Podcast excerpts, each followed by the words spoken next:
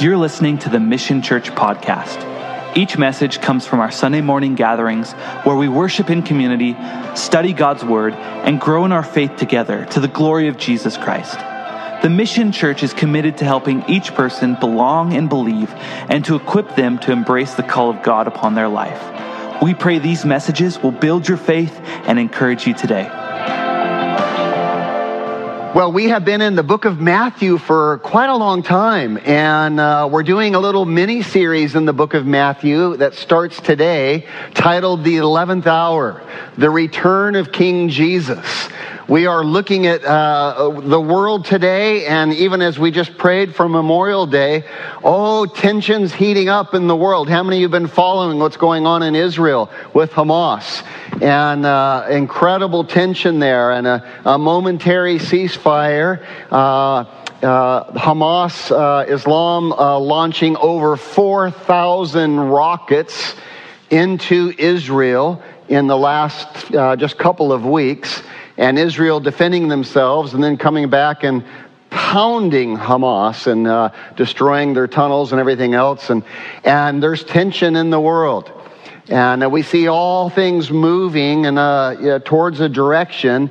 And indeed, the days we're living in are indeed the 11th hour before the return of King Jesus. And so, a really timely series that we're going to jump into. Uh, today, we're going to jump into the beginning of it and we'll get enough to get our, our feet wet. Uh, but I would encourage you, read ahead. We're going to be looking at Matthew chapter 24 today. And uh, this is the 11th hour, the return of King Jesus, part one. And uh, here's, uh, uh, here's the theme, by the way, kind of setting the stage. Um, did you guys all get a Bible? Everybody, anybody need a Bible? I know the usher just passed them out, but I'd announce. If you need a Bible, just raise your hand right now. We'll still get you one. Uh, everybody good? Um, so here's the uh, here's the, the, the setting, right? Uh, we're moving into a new section in Matthew 24. It's called the Olivet Discourse. It's called that because they were on the Temple Mount. They came down and right down across the Kidron Valley only about a half a mile down the Kidron Valley, across the Kidron Valley, Jesus and the disciples go to the Mount of Olives. And all of this teaching happens there from the Mount of Olives. And uh, it's an important, really important discourse. It's called the Olivet Discourse. And Jesus is uh, teaching about the theme of what we're going to be looking about is Jesus' return at the end of this present age. This world is not going to go on as we know it forever. Aren't you glad? Uh, I am. I am so glad. Uh, sometimes I look at the things in the world and I just get discouraged, man. You watch the news and if you study too much about what's going on in the world, it can be depressing at times. Uh, but I love knowing that King Jesus is coming back. And there's a, a song that says, uh, And though the wrong, uh, uh, this is my Father's world, and let me never forget that although the wrong seems oh so strong, he is the ruler yet. And uh, Jesus is coming back at the end of this present age. And do you know what he's coming back for?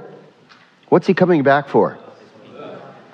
He's coming back to establish his millennial kingdom a kingdom that was promised to Abraham and to the, to the Jewish people, to Israel, from thousands of years ago. For 4,000 years now, this kingdom has been promised. Since 2006 BC, this kingdom has been promised. And Jesus is going to come back to stop and judge and, and bring to an end all the evil that is on the world and to establish a millennial kingdom where he will rule and reign physically, bodily, personally, tangibly. How else can I say it? He'll really be there, ruling and reigning from Jerusalem, the entire world under his sovereign control for a thousand years, the millennial kingdom. Uh, and chapter 24 begins to set this up. Uh, all the nations of the world are going to be governed by Jesus. And this is what the disciples were asking for all the time. They expected this. What was the question they were asking Jesus all the time? Are you now going to set up your kingdom? Why were they asking that question all the time? Because that's what was promised in the Old Testament that the Messiah would do. They didn't make it up. All of, the, all of Israel was anxiously waiting for the Messiah to set up his kingdom. What they did not know is we first needed to be cleansed of our sins. What good is a kingdom with no one in it? Right? And if we were sin, if we were sinners, if we had to deal with our sin ourselves, none of us would be able to be in God's kingdom. We would all be separated from God. So Jesus came first to cleanse us of our sins, to give us his righteousness as a free gift to all who call upon him. If you're here today and Jesus isn't your Savior, Jesus isn't your Lord, I want you to know you are dead in your sins and you are going to hell. Jesus punishes sin. And all sin will be punished. You can either have it be punished on Jesus' shoulders or on your own. The choice is yours. And if you will just ask Him, He will give you salvation and forgiveness of sin as a free gift, and His righteousness imparted to you as a free gift. That is the beauty of the gospel. And you say, I don't understand. How can that be? Well, here's how it can be. That's what you were created for. God created you to have a relationship with you. It is His desire to forgive you of sin so that you might come into that relationship with Him. And He gives it freely to all who ask. So the disciples were constantly asking, Jesus, are you going to set up your kingdom now? And was Jesus going to set up his kingdom now when they asked the question? Was he? No. Well, yes, but it was a spiritual kingdom, not a physical kingdom yet. And so Jesus has some teaching to do. Uh, when are you going to set up the kingdom? Uh, when are you going to do what you promised in the Old Testament to have this millennial kingdom where you rule and reign from, from Israel? And in Matthew 24, Jesus finally answers that question. The question they've been asking over and over and over. And again, it was necessary because the disciples thought Jesus was going to set up his kingdom. And Jesus knew he was going to the cross in just two or three days. It's probably Tuesday right now, maybe Wednesday. Uh, we're not totally sure. We don't really know what happened on Wednesday, but this Olivet discourse happened uh, probably on Tuesday. And he's going to go to the cross on Friday on just three days. And the disciples still think he's going to set up his kingdom. And so he's not. Uh, he's, he's going to the cross. He knows it. And so he gives them this instruction that they might uh, uh, not be confused when he goes to the cross. Um, it's important as we before we jump into this it's important as we read matthew 24 these prophetic uh, words that Jesus is going to give us about the kingdom and about his coming again. In the, in the, not only today, but in the weeks to come, it is important that we take Jesus' words as simply and straightforward and as literal as we can. There are a lot of commentators where if you start buying Bible commentaries and looking at them, they start making this stuff so incredibly complex. And uh, uh, in doing so, they don't take Jesus' words simply. They go, oh, it's allegory, it's figurative, all these things. And they start making it mean just these complex equations. And I want to remind you, Jesus' disciples were regular, plain, simple, uneducated men. And Jesus was speaking to them in literal, plain, simple language. And it is my goal today to make this easily understandable for all just like Jesus did for his disciples. That's our goal today. Tell me how we do after the study. Um, but that's where we're going. And, uh, uh, you know, just to, again, uh, uh I think the I think if the disciples would read all the commentaries on Matthew 24, uh, these common guys, they'd be baffled, right? Um, uh, there's a simple. Let's let's take it simply. Let's take it straightforward and literal as best we can today. Uh, one question I'd like to answer before we get started is why even study eschatology? Why even study this end times prophecy? Eschatology is end times prophecy. Why even study this stuff? Well, here's why because Jesus is coming again. And there is more written in the Bible on the return of Jesus than on any other subject, period. It must be important for us to know. Over 300 verses in your Bible on the return of Jesus. In the Old Testament and in the New Testament, virtually every book in the Bible speaks on the return of Jesus. It is super important that we know it. And so may we not dismiss it. Uh, Jesus is coming again, a second coming. He came the first time in humility to save us.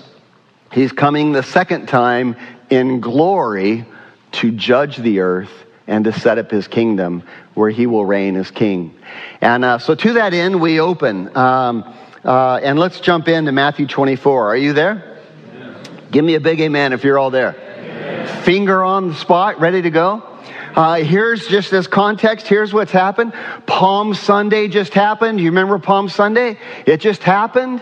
Jesus rides in on a donkey and he weeps because he knows the praise is not from the heart. They're expecting a physical king to set up an earthly kingdom, and he weeps. And he knows the same people that are praising him are going to say, Crucify him in just five days. And so he, he weeps. Uh, Monday, after Palm Sunday, he, he rides out of Jerusalem uh, uh, on uh, Sunday after Palm Sunday, just right outside into Bethany, stays in the house of Mary and, and uh, Lazarus, and, and on Monday morning wakes up early with the disciples and comes back to the temple. And on the way to the temple, he sees a fig tree. And what does he do to the fig tree? Curses it. And we've studied this. It's a picture of what? Israel, the kingdom transfer. Uh, the Israel, the age of grace being taken off of Israel, and the age of grace being put on the Gentiles, on the church, and now uh, the church is the instrument Jesus uses uh, in, uh, in this period right here. And then he rides into the temple, he overturns the ta- tables and all that kind of stuff. And uh, all that has just happened. And now it's Tuesday. He's going to the cross in just three days, and he knows it, and he prepares the disciples for these things. So, chapter 24, you're there, right? Uh, well, now back up a few more verses. Uh, go to verse 37 of 23 uh, to kind of set the, the context. Uh, o Jerusalem, Jerusalem, the one who kills the prophets and stones those who are sent to her, how often I wanted to gather your children together as a hen gathers her chicks under her wings. Say it with me. But you were not willing wasn't that I wasn't willing, it's that you weren't willing. It was my heart's desire.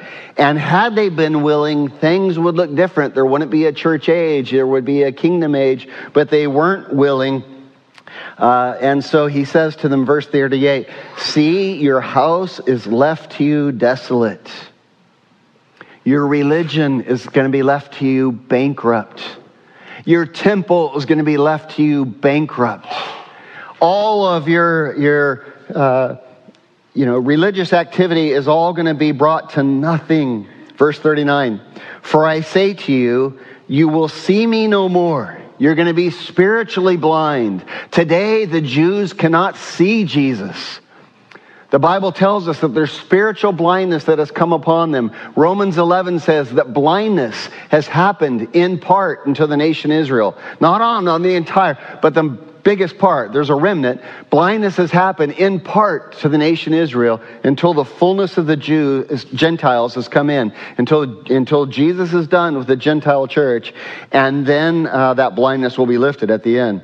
So he says, You will see me no more. There's spiritual blindness that's come upon you. That was the, the, the whole point of the cursed fig tree. You'll see me no more until you say, Blessed is he who comes in the name of the Lord. A messianic psalm from Psalm 118 about Jesus' return in glory, right?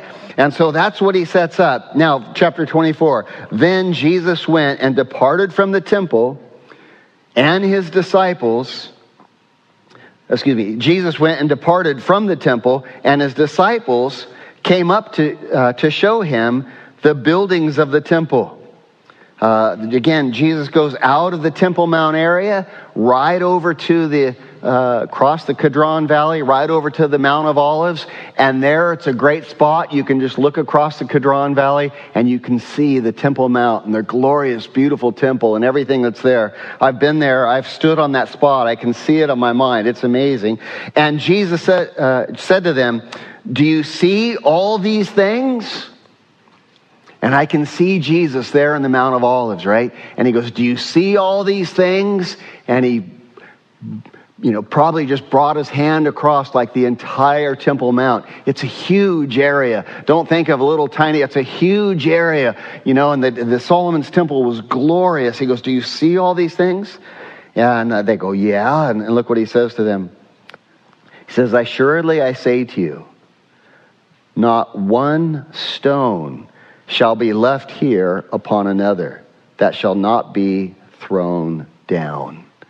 Oh my gosh, how incredible. What an, uh, just a, an unimaginable thing for Jesus to say. Imagine going to the White House, right? and uh, you're you're there, you're in D.C. and you see the, the Lincoln Memorial and you see you know just I mean the the White House, all the stuff that's there, right? And imagine just brushing your hand across the entire town and say, not one of these things are going to remain. You'd be like, what the heck? Are you kidding me? And here we see Jesus just days before his, his crucifixion. He knows he's going to the cross. And here Jesus gives a radically outlandish prophecy. I mean, just crazy to think of, right? The Jewish temple was spectacular. It was re, excuse me, it was rebuilt uh, by King Herod. It was enlarged. Uh, Herod uh, was just uh, a master builder. I mean, he was a, a, a, builder extraordinaire. If you go to Israel, you'll see some of the things he did. He built aqueducts and, and uh, stadiums and things. I mean, just amazing. And he wanted to really uh, make a name for himself. He wanted to win favor of all the Jewish people. And so he expanded the Temple Mount and he rebuilt the temple. You'll remember Solomon's temple was glorious, right? It was glorious, but it was completely destroyed by the Babylonians. And Zerubbabel goes back after the 70 years of captivity in Babylon, and he's sent by God back to rebuild the temple, but it was nothing compared to what Solomon's temple was. And those who remembered Solomon's temple, when they saw it, they cried and they wept, like, hey, glad we have a temple, but they were, you know, it's nothing, you know, puny little in comparison. Well, it got improved over the years, uh, uh, but uh, here Herod comes and he just, he just builds it to the nines. I mean, he just really expands this thing, expands the Temple Mount area and uh, rebuilds the temple, enlarged it, and he spared no cost. Uh, King Herod began be, uh, building the temple in 21 BC. 21 BC, this work started. What year are we talking about right now in our story? About 33 AD, right? So 21 BC to 33 AD, how many years is that? 54 years, not bad for 830. Hey, way to go. Uh, 54 years the construction has been happening on this temple. It'll go on for another 30 years after Jesus uh, is crucified. So the work is still going on. Uh, Jesus, during this, this magnificent temple, the construction's going on, and he says, Hey, do you see all this? The disciples are proud of it, right? They're like, hey, Jesus, do you see? I mean, don't we have an amazing temple? When are you going to rule from there, Jesus? When are you going to set up your kingdom and go put your throne in that temple, Jesus?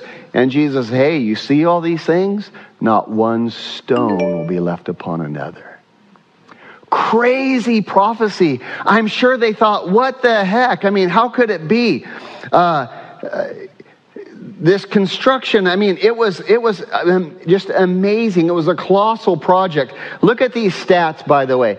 Herod kept 10,000 workmen employed building this temple. 10,000 for eight years. He employed 10,000 people for eight years to do work on this temple. You can imagine the scope of construction. Uh, I don't even think Cal- Caltrans has that many people working for it, uh, even though it looks like it when you drive by and they're all standing there. Uh, the temple was stunningly beautiful in Jesus' day. Josephus would write, it was, you know, it was whitewashed, beautiful stone, all overlaid with gold on top. Josephus would write, he's a historian from that day, a famous historian. It's great to read his works. He would write, when the sun would rise in Jerusalem, the temple would, would shine so radiantly, what it would reflect with the gold on the top and the whitewashed stone, that it was like, like it was illuminated. And Josephus just writes of its beauty. It was one of the wonders of the world. Uh, outside of the temple was Solomon's porch.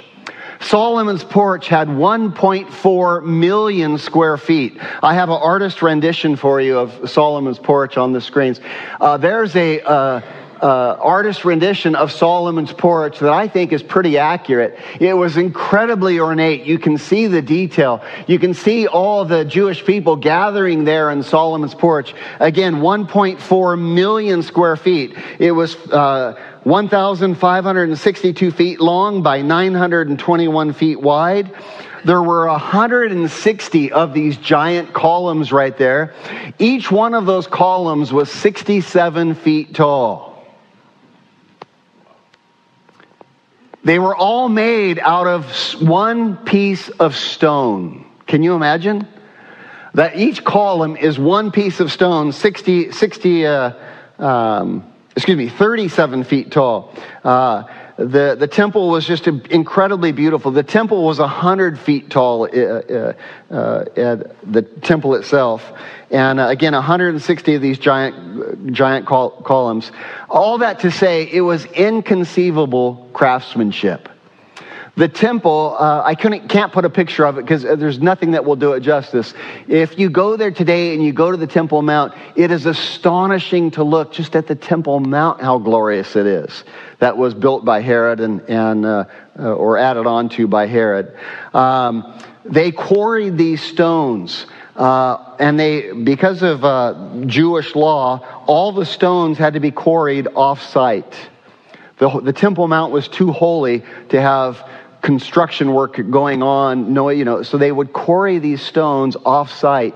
Uh, some of the stones on the Temple Mount are 67 feet long. Uh, 67 feet long, 12 feet wide, over 300 tons each. I've seen them. You walk in the Temple Mount, they're quarried, they fit right into the bedrock of the Temple Mount. Giant, massive stones. Imagine a stone being from here all the way back, one stone. How did they move it there? And they fit in so tight. I mean, they're just, it's astonishing. It's astonishing. And for Jesus to make this prediction is just incredible. Herod's goal, by the way, uh, he said, I want to build a, a monument that outlasts the pyramids. That was Herod's goal when he did this temple project. He said, I want a building project that is so massive, so huge, so radical that my fame will go on forever and it outlasts the pyramids. Uh, that was his goal. Uh, Josephus, again, the historian, said the temple wanted nothing that the eye and the mind could desire. All the wealth and all the pomp and all the circumstance was there in the temple. Um, no person in their right mind would ever dream it could be destroyed. And Jesus here says, Do you see all these things? I tell you, not one stone will be left upon another. For you historians, do you remember how this happened? How did this prophecy come to pass? This outlandish prophecy. How did it come to pass? It was the first Jewish war between uh, the Jews and the Romans. It started when? 67 AD. Ultimately, 1.1 million Jews would be, would be killed. 1.1 million Jews. Ultimately, all the Jews would scatter all over the whole face of the earth to get out of Rome's empire and to just, you know, travel everywhere to be, get out of Jerusalem to, to save their lives. And what happened is, is uh, this war happened and uh, uh, the, when the war started, Nero was the emperor, uh, started in 67. In 68 AD, Nero commits suicide. He went mad. He commits suicide. And uh, Titus Flavius, uh, Vesp- Titus Flavius Vespasian uh, became the new emperor after Nero. And uh, the order was given by Nero, hey, uh, to Titus, who was the general at that time, to Vespasian, who was the general at the time. He said, hey, control the Jews, but do not harm the temple. Nero dies. Vespasian becomes the new emperor. He takes uh, Nero's spot, and his son, Titus, becomes the general of the Roman army. And Titus then gets control of everything and tries to get control, but all the Jews started flocking to the temple for safety, to get away from the Romans.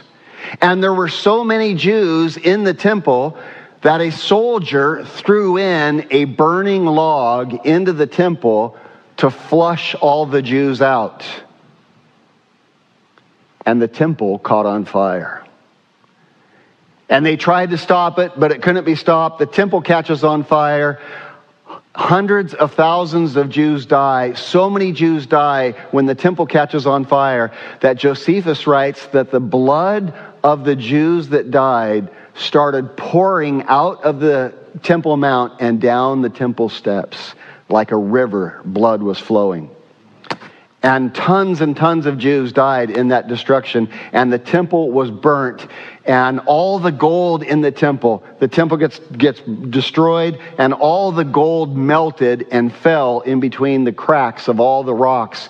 And guess what happened? All the scavengers came in to get the gold, and they turned every single stone upside down, to get the gold out of it, and there was nothing left, not even one stone upon another. It all happened exactly as Jesus said, which is just incredible. Just incredible. Jesus gave a radically outlandish prophecy, and Jesus' inconceivable prophecy was fulfilled literally exactly as he said incredible to look at. And for the last two, nearly 2,000 years now, right, since 70 AD, the Jewish temple has never been rebuilt. That in itself is amazing. And the Jews are waiting to this day for the temple to be rebuilt. How many of you ever, ever heard of the Wailing Wall? And how many of you ever seen the Hasidic Jews there on the side of the Wailing Wall? And what are they doing on the side of the Wailing Wall? They're praying. They get their prayers, they write them on paper, and they stick them into the cracks of the wailing wall. You know what the wailing wall is? What are they praying for? What are they writing on that paper? What are they putting in there? You know what they're praying? that the Messiah would come and that they would rebuild their temple. What they're praying is that the temple would be restored so their worship of, of Yahweh could be restored. And they're there and they're praying, you know, they pray like this and they, you know, they, that's how they pray with all their soul, with all their strength, with all their might. They take that literally and they pray that way. And uh, that's what they're doing at the Wailing Wall. They're praying. Uh, what is on top of the Temple Mount today? The Dome of the Rock and the Al Aqsa Mosque. Uh, very typical of Islamic culture. They try to destroy Jewish artifacts and they try to establish new Islamic artifacts on top of Jewish things to change history. And uh, that's what's happened. And that's, what, that's why all this turmoil in the Middle East today. It's all over this Temple Mount. And uh, uh, even though uh, in um, 67, uh, the Jews regained, you know, all the territory of Israel. Um, uh, they still let the Arabs and the Muslims have control of the Temple Mount just to stop World War, World War III from, from uh, breaking out. So uh, hopefully that's not too much history and you're not sleeping and you're with me, but fascinating stuff. All that to say, Jesus' inconceivable prophecy was fulfilled literally. And it bears a mute testimony today of two things to us. When you go and you see that there's no temple there and that the temple was destroyed exactly as Jesus said, it tells us two things. Number one, it tells us the surety of God's word. God's word can be trusted.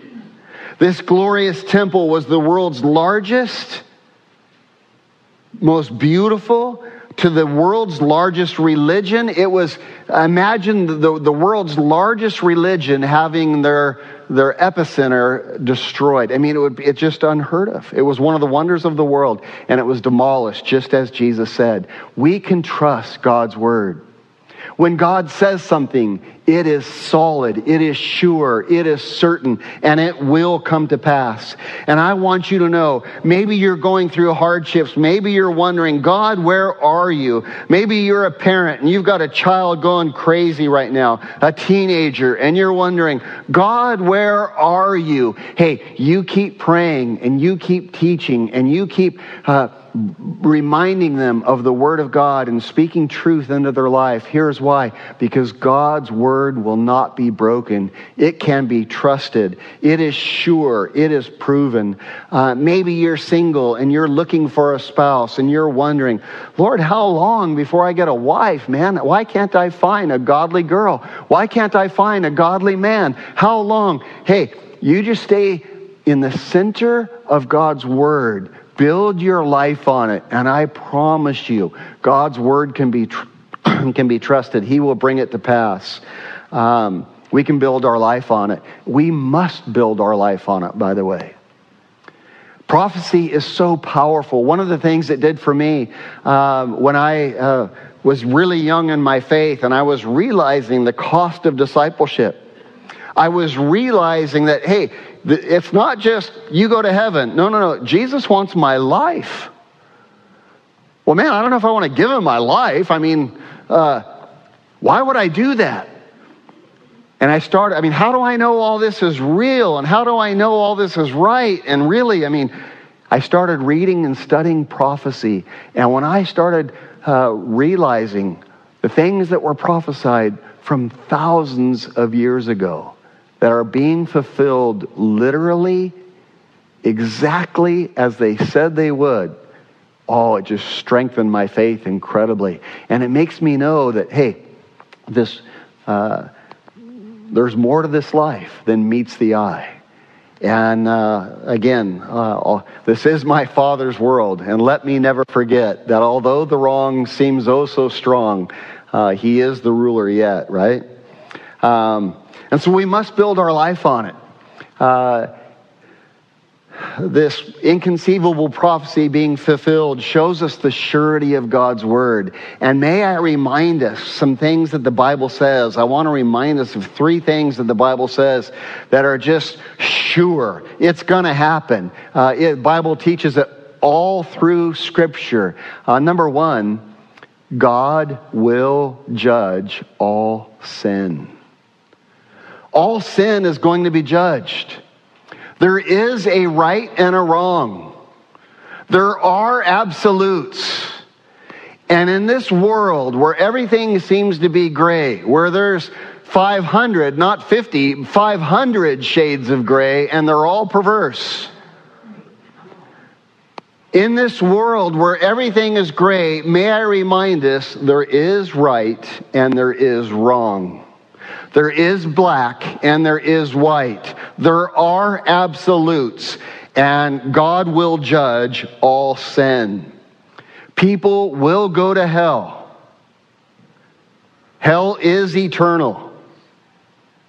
And we ought to fear God. He has the power to save us, and He has the power to condemn us to hell. Uh, there is a right and wrong. May we hold on to that. The Bible is very clear, and God's word will be fulfilled. Second things the Bible tells uh, over and over and over is that Jesus saves all who come to him in truth. He is not hard to please. He is not an impossible taskmaster, and you don't have to swim to the depths of the ocean to earn your salvation. You simply have to come to Him and say, Lord, please forgive me. I am a sinner. I need to be forgiven. I need my sin taken off of my back, and I need the punishment of my sin to be put on your back, Jesus. I need you to save me. And the Bible says that all who call upon the name of the Lord will be saved. Those who call upon him in spirit and in truth. Not in pretense, not in a whim, but in spirit and truth. All who call upon him will be saved. Uh, sin is real, and salvation is real, and heaven is real, and we must tell others about the gospel of Jesus Christ. Church, you have a job to do. You have a mission. It's why we called it the Mission Church. There is a mission field. People out there are lost and dying and hurting, and you have the cure for cancer. Go give it to the world. Go give it to the world. And if you have fallen asleep in your Christianity, may I wake you up this morning and say, do not neglect the calling that is on your life. There's a job to do and uh, tell your friends, tell your coworkers, tell your neighbors, tell your family about Jesus. Number one, God will judge all sin. Number two, Jesus saves all who come to him in truth. Number three, Jesus is coming again, as we've already discussed.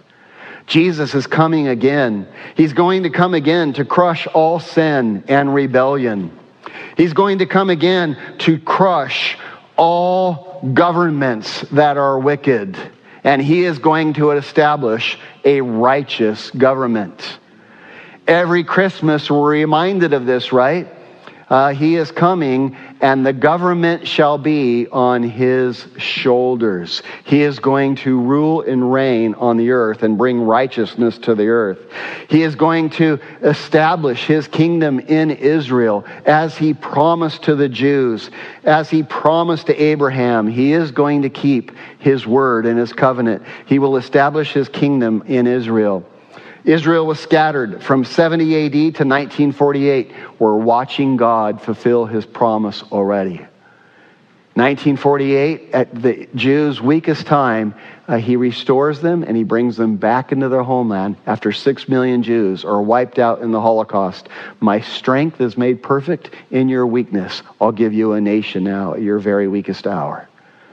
And they become a nation, and look what's happened man, just amazing to see them regathering and the strength that they're, they're uh, just amazing, amazing.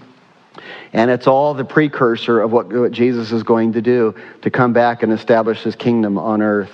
Um, it will happen. God's word is certain. It can be trusted. It never fails. And we would be wise to build our lives on it. Amen? I mentioned there are two things that Jesus' inconceivable prophecy uh, being fulfilled literally shows us. One is the surety of God's words, we just covered. And secondly, it shows us the fading and transitory aspect of worldly glory. Herod's temple, Solomon's temple that, that Herod rebuilt, uh, would have been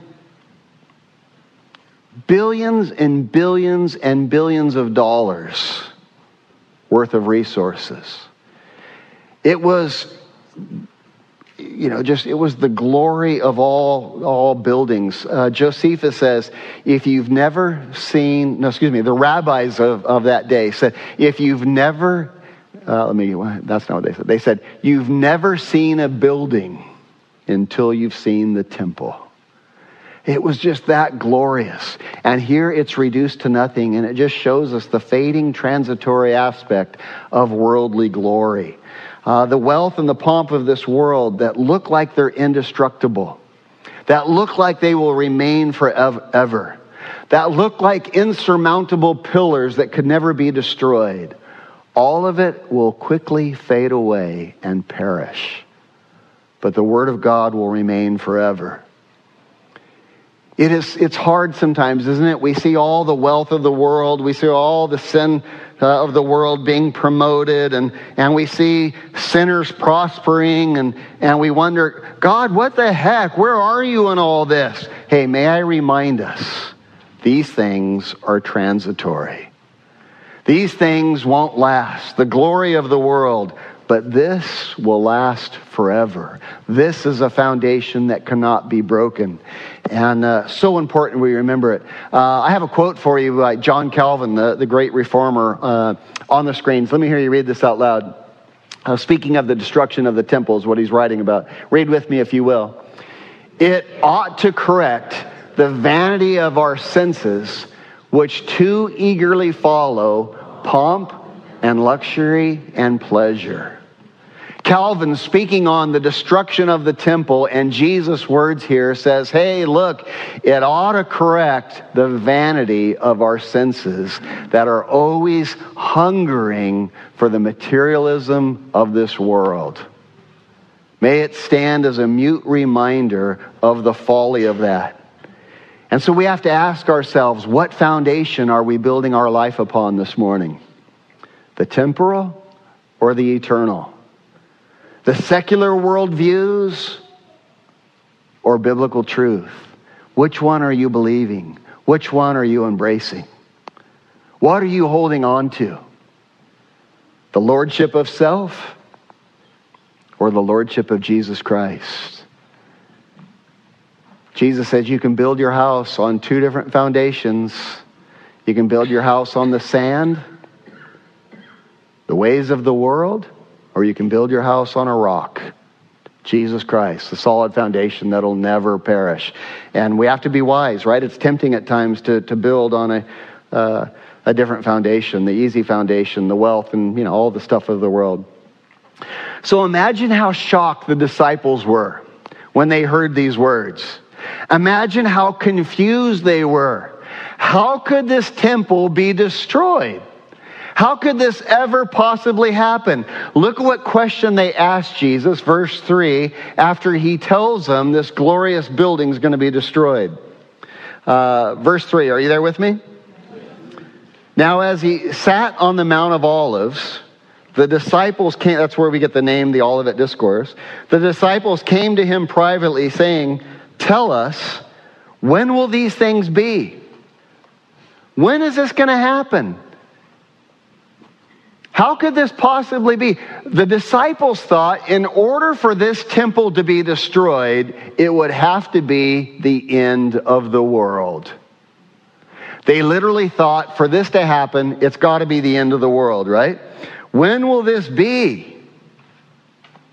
And what will the sign of your coming be and the end of the age? Do you see what's happening? They're saying, hey, Jesus, uh, this, this is so inconceivable, man. It's, it's, are you going to are you going to destroy the world right now? Is this going to be the end of the age? Is this going to be the end of time? And here we see what Jesus does. Jesus tells him, "Hey, it's going to be a while before I come back. It's not the end of the age." And there's going to be some time that passes first. Look how he answers them. Jesus answered and he says to them, Take heed that no one deceives you.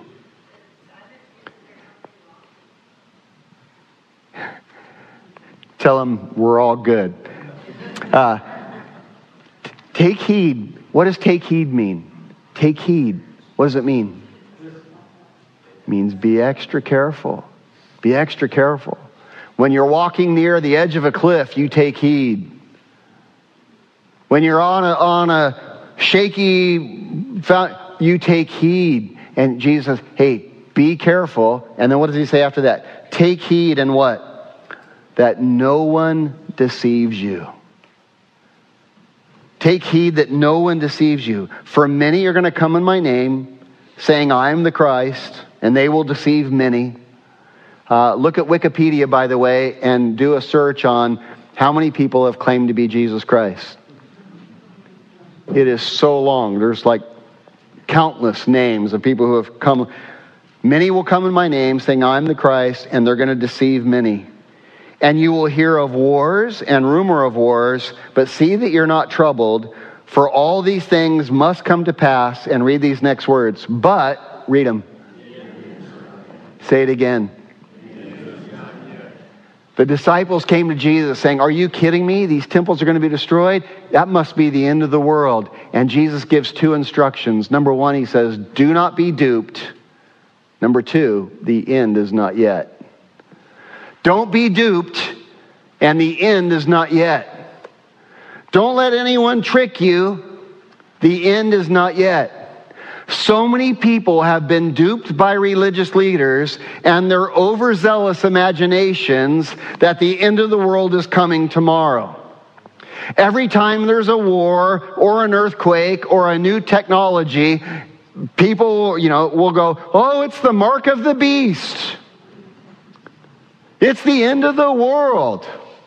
And there'll be some religious leader there to fuel their fire, to draw attention to himself, to get his own following. Uh, we've seen it in history over and over and over. I remember, I don't remember, but I'm told when the Social Security number came out, guess what people thought that was? The mark of the beast. And then credit cards came out, and guess what people said? Oh, it's the mark of the beast. And now Apple Pay comes out, and everybody says, it's the mark of the beast. And now the corona vaccine comes out, and everybody says, it's not the mark of the beast. It's not. It's not. The coronavirus is not the mark of the beast. If you want to get it, fine. If you don't want to get it, fine. But let's not be confused. It's not the mark of the beast, right? See that you're not duped. The end is not yet. Don't be deceived. Jesus is telling us these things are, uh, are you know, are, are going to come. There's going to be wars. There's going to be different things. Uh, and there's always going to be some zealous religious leader to fuel their fire. I want to tell you, church, I want to just remind all of us be careful, beware of putting tinfoil on your head. Do you understand? beware of putting tinfoil on your head. Do you with me? Do you know what that means? Yeah? Uh, it's, it's crazy, right? Uh, a lot of people have done it. I remember in 1988, there was a book that came out, 88 Reasons Why Jesus is Coming Back in 1988. And people sold their houses and racked up tons of debt and thought, I'll never have to pay my bills. This is going to be awesome. Jesus is going to rapture us in 19. That's crazy thinking, right? Crazy thinking. I'm going to rack up a bunch of debt so I can get raptured and leave it with someone else. Well, what a, that's Christian. Yeah. Uh, crazy things. Hey, don't be duped.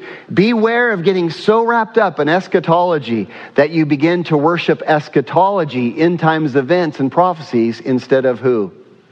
Jesus, Jesus the Lord of eschatology, right? Uh, be careful that you don't become more passionate about prophecy than you do evangelism. You want to talk about end times events all the time, but are you living for the gospel? Are you saving people? Are you bringing people to Jesus? I see some people, they get so caught up in prophecy, that's all they can talk about. And people look at them and they go, You're weird. You're just weird. Be careful, right? Jesus is saying, don't be duped. The end is not yet. Uh, we shouldn't be more passionate about uh, prophecy than we are about Jesus. We shouldn't be more uh, passionate about the rapture than we are repentance. It's dangerous, and we don't want to go that path. Beware of end times overzealous mentalities. Um, this is nothing new, by the way. It's been going on for a long time. In the book of Amos, Amos writes about it. Uh, look what he says. It's on your screens.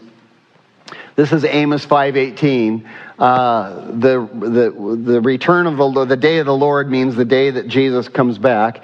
Um, let me hear you read this out loud. Woe to you who desire the day of the Lord. Wait, let's, let's stop there. That's crazy that God would say that. This is God's words. Woe to you who desire the day of the Lord. He's speaking to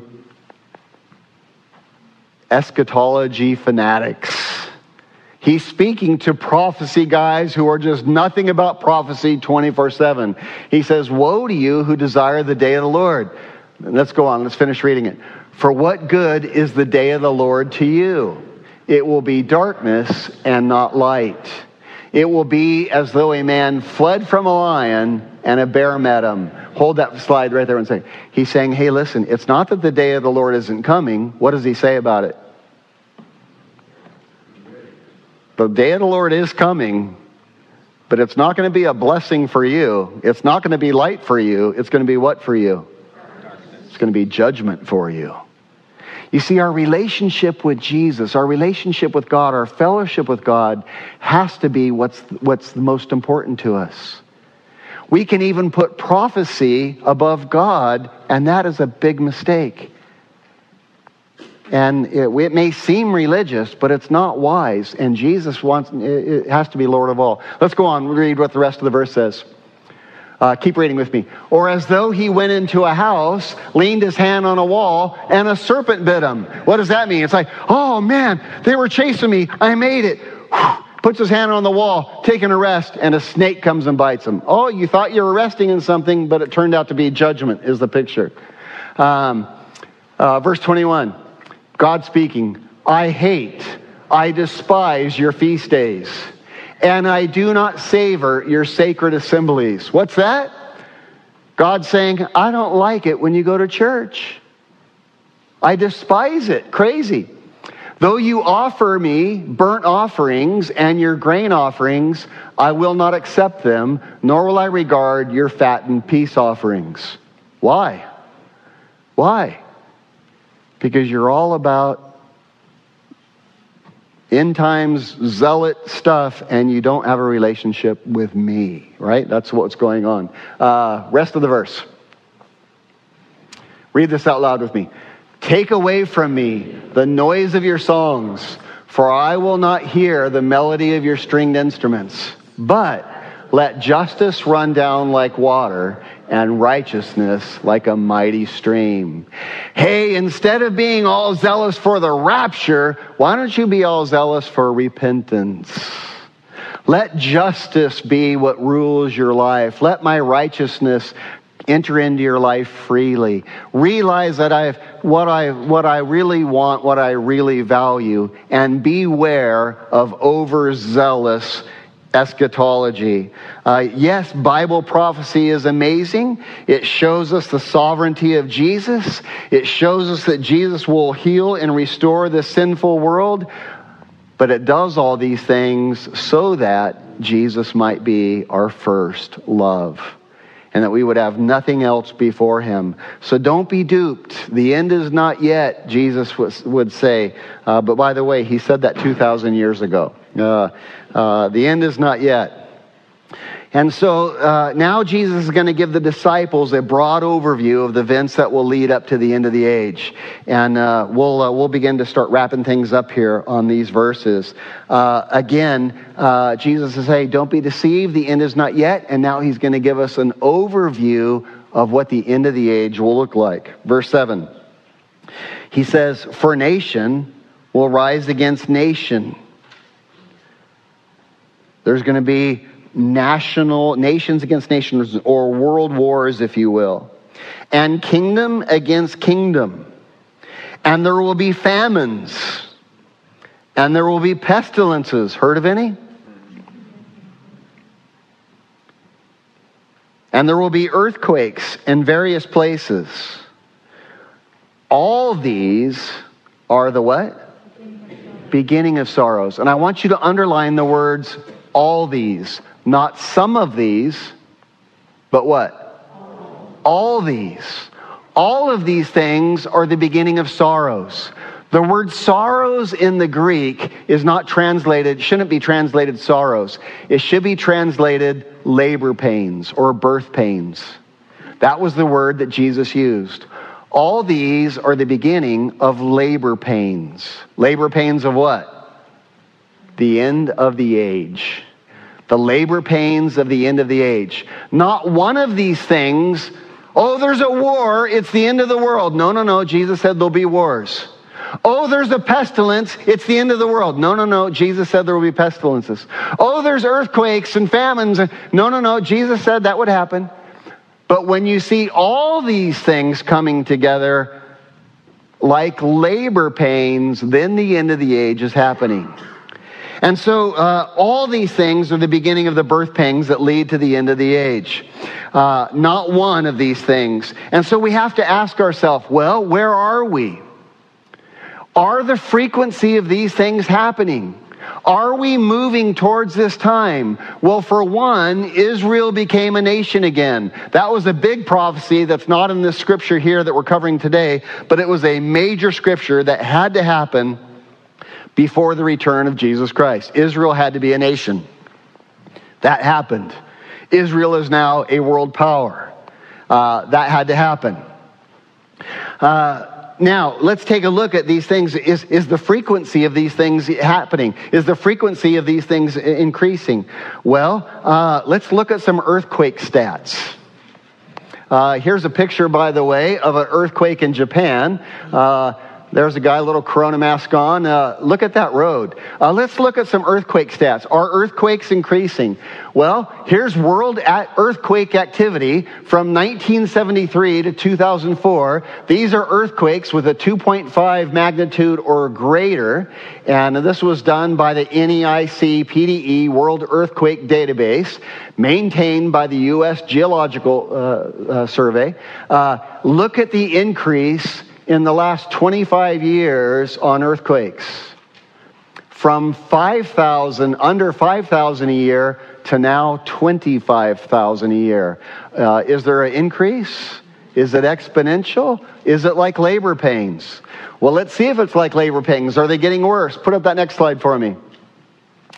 These are, uh, according to the U.S. Geological Survey, these are worldly deadly earthquakes with magnitudes between six and eight. So this is only measuring big earthquakes. Look at that exponential curves.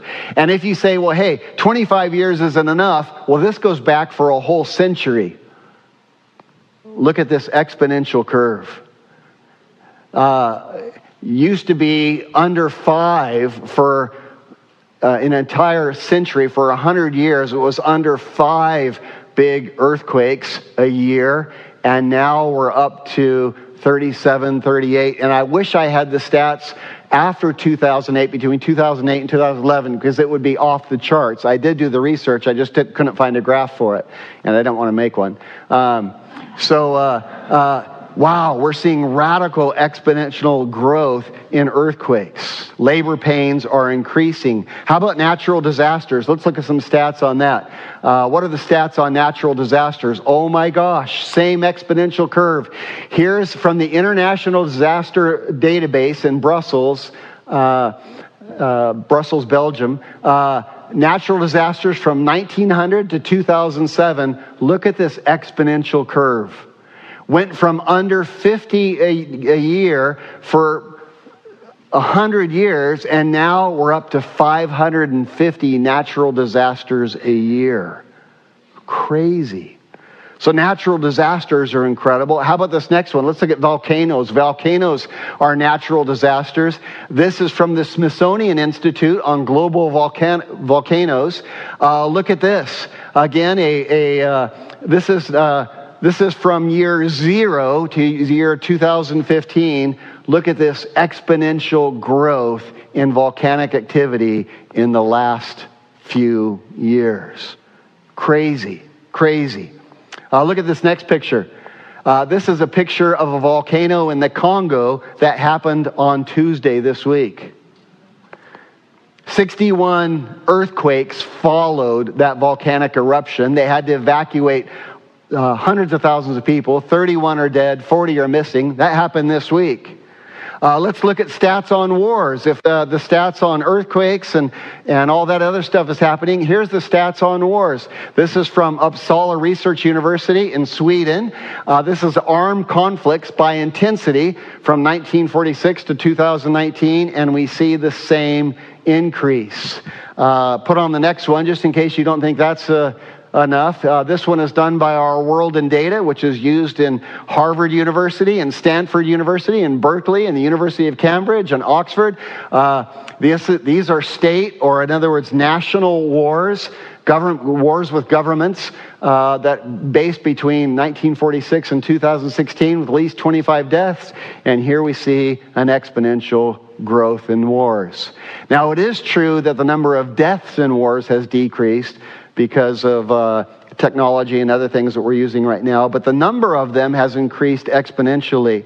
Uh, what am I doing? What am I showing? I'm saying that all of Jesus said, all of these things are the beginning of birth pangs to, that lead to the end of the age. If you had one of these things happening, it wouldn't be. But when all of these things are happening, what do you know? The labor pains are starting for the end of the age. And so we want to pay attention. Uh, I could have put a chart up on pestilence, but I thought probably not necessary. I think we all have had a mask full of it, haven't we? So, uh, uh, a worldwide pandemic like the world has never seen, uh, quite a pestilence. And again, one individually, no big deal. But all of these collectively, Jesus said that means his return is near, even at the doors. And it would be wise for us to have our house in order. The end of the age is near. It would be wise to have our house in order. How do we get our house in order? It's really simple. Two simple things. Number one, we repent of sin. Some of us have become materialistic. Some of us have become incredibly lustful. Some of us have developed a drinking problem. Some of us have been uh, just caught up in uh, living for the wrong things. And it would be wise to repent of our sins and to say, Lord, you're right. This is wrong. I'm putting other things in front of you. Uh, Lord, I want to change. Please help me. Uh, secondly, uh, repent of our sins. Secondly, just draw near to Jesus. Uh, turn to Him. Come to Him. Say, Lord, help me. I, I want you to be the Lord of my life. Fill me with your Spirit. What does it mean to turn to Jesus? How do we do it? It's simple. We read our Bibles. We read our Bibles. We're going to close now, but I want you to read ahead in Matthew chapter 24. Do your homework for next week. Study these things. Let the Lord speak to you. Read Daniel chapter 9 uh, this week. You're going to need it for next week. Jesus said, if you don't know Daniel chapter 9, Jesus said this, if you don't know Daniel chapter 9, read it and understand it. That's what he says in, in Matthew 24. So do that. Read Daniel chapter 9. Uh, men, if you're in the men's ministry, hey, go through the life of David. Use that study guide. Learn how to read your Bible. If you're not in men's ministry, get in men's ministry. Ladies, get in, uh, get in your Bibles, right? Read our Bibles. Uh, that's one way that we draw near to Jesus. Spend time in fellowship. Get involved in a, mission group or, or a women's group or again, uh, spend time in prayer. This is how we, how we draw near to Jesus. Um,